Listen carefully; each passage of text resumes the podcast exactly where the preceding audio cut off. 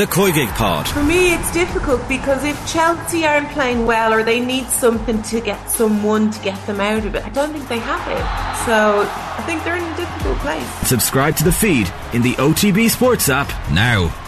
OTB AM with Gillette Labs. Get the ultimate shave or your money back. Neon Night Edition available now.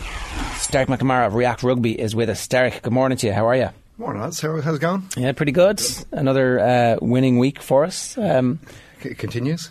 Yeah, it's uh, an irresistible force at the moment. Tell us, um, where are we starting? Are we starting with James Ryan?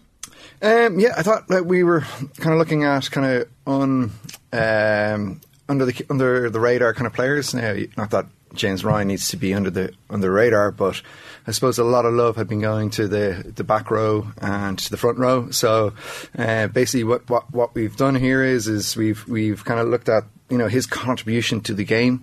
Um, if, if he had just slid in with uh, the final play of the game to wrap oh. up the bonus point try, I think I think his his momentum would have carried him like the uh, the actual physical momentum they're saying yes, would have, would have carried him if he'd just gone to ground and slid in uh, and it would have finished like an all black esque try that would have been one of the all time great or moments. just recycle for another phase and it's still a brilliant try do you know? Ah, he's not finish it. I got the glory. Come on, the game's over. we have won. I think um, the, you, the distinguishing difference there is that you're talking about the All Blacks and then Ireland.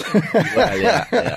I, I, didn't think you know front five were supposed to pass, but you know it was uh, it was so so close. It would have been absolutely amazing. Try. It was sensational. It so was anyway. Sorry, stick, stick, the stats back up for us here. Yeah. Um, what what does game contribution mean? So basically, when we take everything that happens in the game between the 26 players that have you know uh, been involved in the game, we then say show who who's the guys that are contributed the most.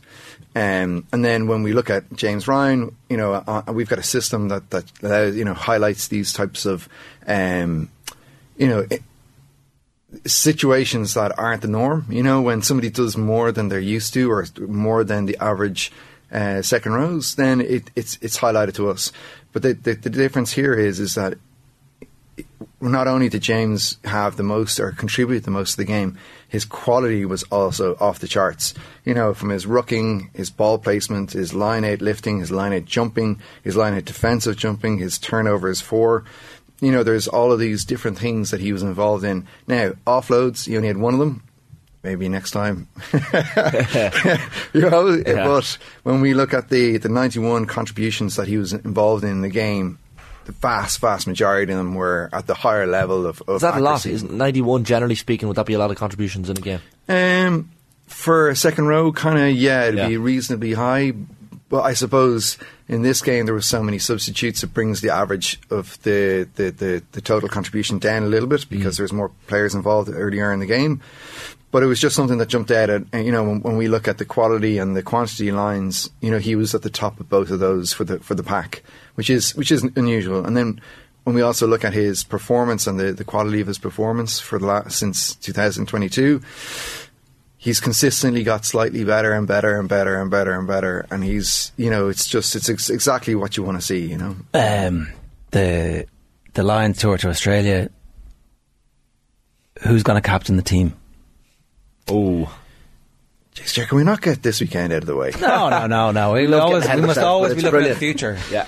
Yeah. That way, you never get let But down by he's, the he's, he's definitely uh, he's definitely up there, isn't he? Oh, we should we can we can have that conversation later in the Yeah, week. absolutely. Power rank the potential captains for the the Lions team. Yeah. So when when we take all that information as well, and we take all of the different um, games that James has been involved in and his contribution throughout the entire competition, he has now moved up from second up to first of all second rows.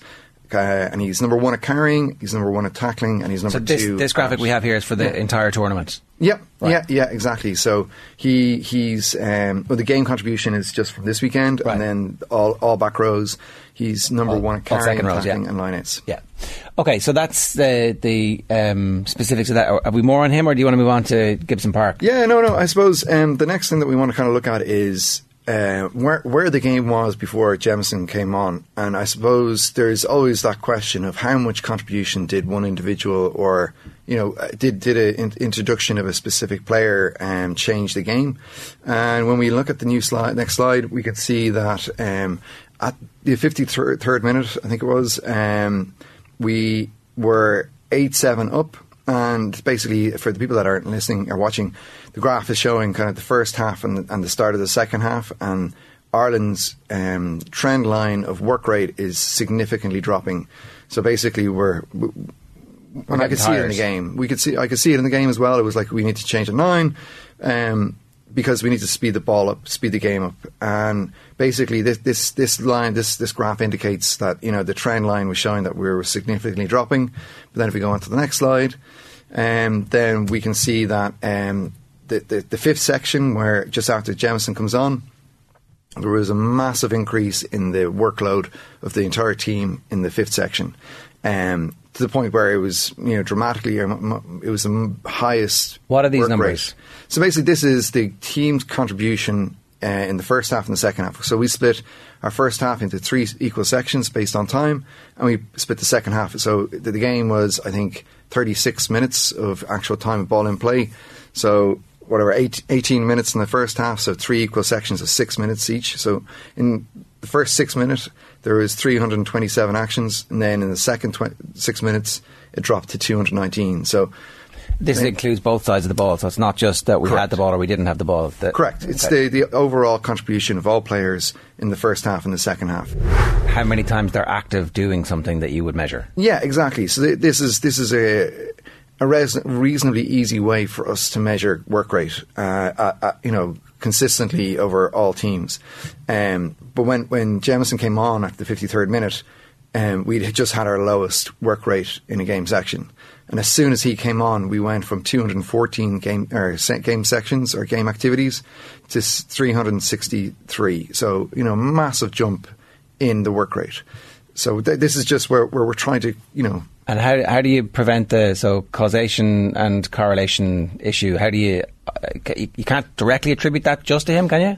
No, well, um, we can because we can actually see the, the speed up of um, the speed up uh, the the amount of time of ball in play as well.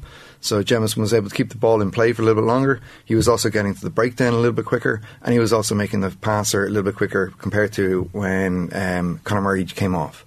So all of those things together, and also you know the it was pretty clear to me at the start of the game that they were going out to um, attack uh, Van der Merwe uh, from the start of the game. You know, they were attacking his wing a lot. And then as soon as Jamison came back on, or came on, he put that up and under directly towards him. And as a result, the try came of that. So there was, it's not just him coming on and, and speeding up the ball, it's him as a leader coming on and, and re uh, introducing probably the original game plan that the players that are on the pitch probably slightly forgot about as well. That se- seems quite incredible to me. Say you're splitting the game as you are there into six periods. Seems quite incredible that the fifth period of those six will be the mo- one, one with the most work rate. I know you have got the impact, as you say, of, of subs like Gibson Park, but that's still quite extraordinary.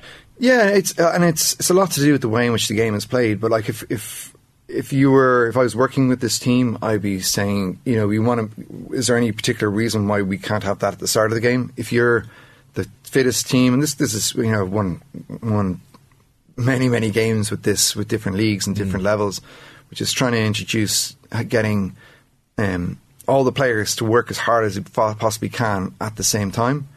And you know, you you'll probably find that you'll probably only get three or four guys doing it at the start, but we can measure that and actually identify the players that are doing that. And then the next week you'll get six or seven, and then you know the next third week you'll have everybody, and everybody will buy in, and teams will be blown out of the water. So that that's but that anyway, that's that's Just to go back to that, the, the Yeah. last the last six minutes uh, time section, no one's doing any work. Basically, Yeah, there was a lot of set, reset scrums in that. There was a lot of um, time kind of wasted as well. There were, you know, it was a lot of waiting around. There's a lot of box kicking. There was a lot of is that because the game's over in a way and that everybody's managing it? That's yeah, yeah, yeah, and also because Ireland are probably uh, defending a little bit more as well. So um, when we look, so that over that that original idea of um, it's harder to defend, or it's harder to defend than it is to attack. You know that age old uh, perspective on the game is total rubbish. It's totally, mm, it doesn't make any sense because if you're in attack and you just want to recycle the ball, you have a, usually have a pass, you have a carry, carry into contact, ball placement, and then you have maybe three rookers, so one, two, three. So in in before that ball gets recycled, you can have up to seven individual activities involved in that gameplay. But in defence, you can have a tackle, a tackle assist, and maybe a counter ruck. Hmm. So to organise three people, it's a lot easier to organise than it is to organise seven, and that's why the fittest teams are at the top. That's why the teams that are able to hold onto the ball, and it's it's probably the main reason. And, and the, the laws that have been introduced have, have enhanced Ireland's chances as well. But all of these things together have, have, have the opposite impact on what's happening to the likes of England, who like kicking the ball away, and you know they're not they don't have that sense of game plan where they build and build and put pressure on, team, on, on teams. Does it give a, does it give us an indication as to, and I'm sure the Irish um, management have this idea as well, but when Gibson Park comes on in the 53rd minute, is there a prime moment where they're like, well, we, we could bring him on at half time, we could bring him on at 65 minutes? There's obviously a peak moment where work rate drops Absolutely, off or other things yeah. drop off. Well, I, I thought I, I thought it kind of it said it all with um, after the match um, when coaching staff were you know they were absolutely elated. I think in reality it wasn't just the fact that the team had played well. I think the coaching staff had an amazing uh, masterclass as well. Yeah, right By- decisions at the right time. Yeah, because like uh, I watch a lot of rugby, so I could see it. I could see that the the team had come a little bit flat. And there's certain instances when, when you want your team to, to kind of flick the switch, and, and that's when you int- introduce different players. So I think Farrell, when he was after the match, giving his press conference, and he was so happy, I don't think he was just so happy that the players had int- you know imp- implemented the game plan as the way they did, but I also think it was the fact that their coaching staff did such a great job and didn't make any mistakes and made the, the changes when they were supposed to. And you know, was it was it France last year or I can't remember was it this year or last year where they um, they got an injury and then they took off. Oh know it was New Zealand in the summer, wasn't it? When they took off Ardie Savea and they had to get in. They they lost Savea for the rest of the game because they made the wrong changes. Yeah. So th- these sort of things, they're they're they're highly pressured, highly, you know, major situations where you got to think and make these decisions very very quickly. And you know, the last slide that we show is. Um, is, is then the, not just the work rate, but the quality of the work rate. So the, the, the grades, the, the, the accuracy of the passes, the accuracy of the breakdowns. When we, we look at the, the, the next slide, then the last slide, we can then do a comparison between uh, Ireland and Scotland. So Ireland obviously the green line, Scotland the blue line, um, and in the fifth section, then you know, the, and the lines are crossing quite a bit in between sections one and four, which indicates your your Close match. Yeah, yeah, Yeah. it's eight seven. You know, it's it's perfectly poised. But then we bring in the player and the, and a leader who's able to, you know, give small details to the, the pack, give small details to the, the, the, the backs. And then there, you know, and the fitness then kicks in, and then Scotland's fitness drops off, and Ireland's game plan becomes more and more apparent. And then, you know, Scotland crack, and Ireland come away with a famous victory. Yeah. Um, it, and it did look like uh, cracking as well. It was the, the pressure built and built and built. So uh, it sounds like you're pretty confident about Ireland at the weekend. I am, but do you know what, Jer? Do you know what? I, do you know what I was thinking there last night was this Grand Slam in 09, Was it 09? We had the the oh, I had I pulled them up here. What was the name of the player who Paddy Wallace in the 80th minute counter rucked in the side and give away the penalty and the drama that that, that ensued on that. And then there's the uh, Le Drop you know, in 2018, which I think was the first game of the, Yeah. the, competition where It was early on. Like we we were playing really, really poorly. we handled our business against England at Twickenham in the last day, though. Yeah, yeah, no, but my, my question is, is are, are we in for another one of those Don't- types of? no, no, don't say it. no, I, I don't think my heart can take that. I, I, don't think think, it's any of from our the hearts nervous screwing up uh, when at the end of the first half. Uh, O'Gara mentioned it earlier on. I think that's the, that was the moment.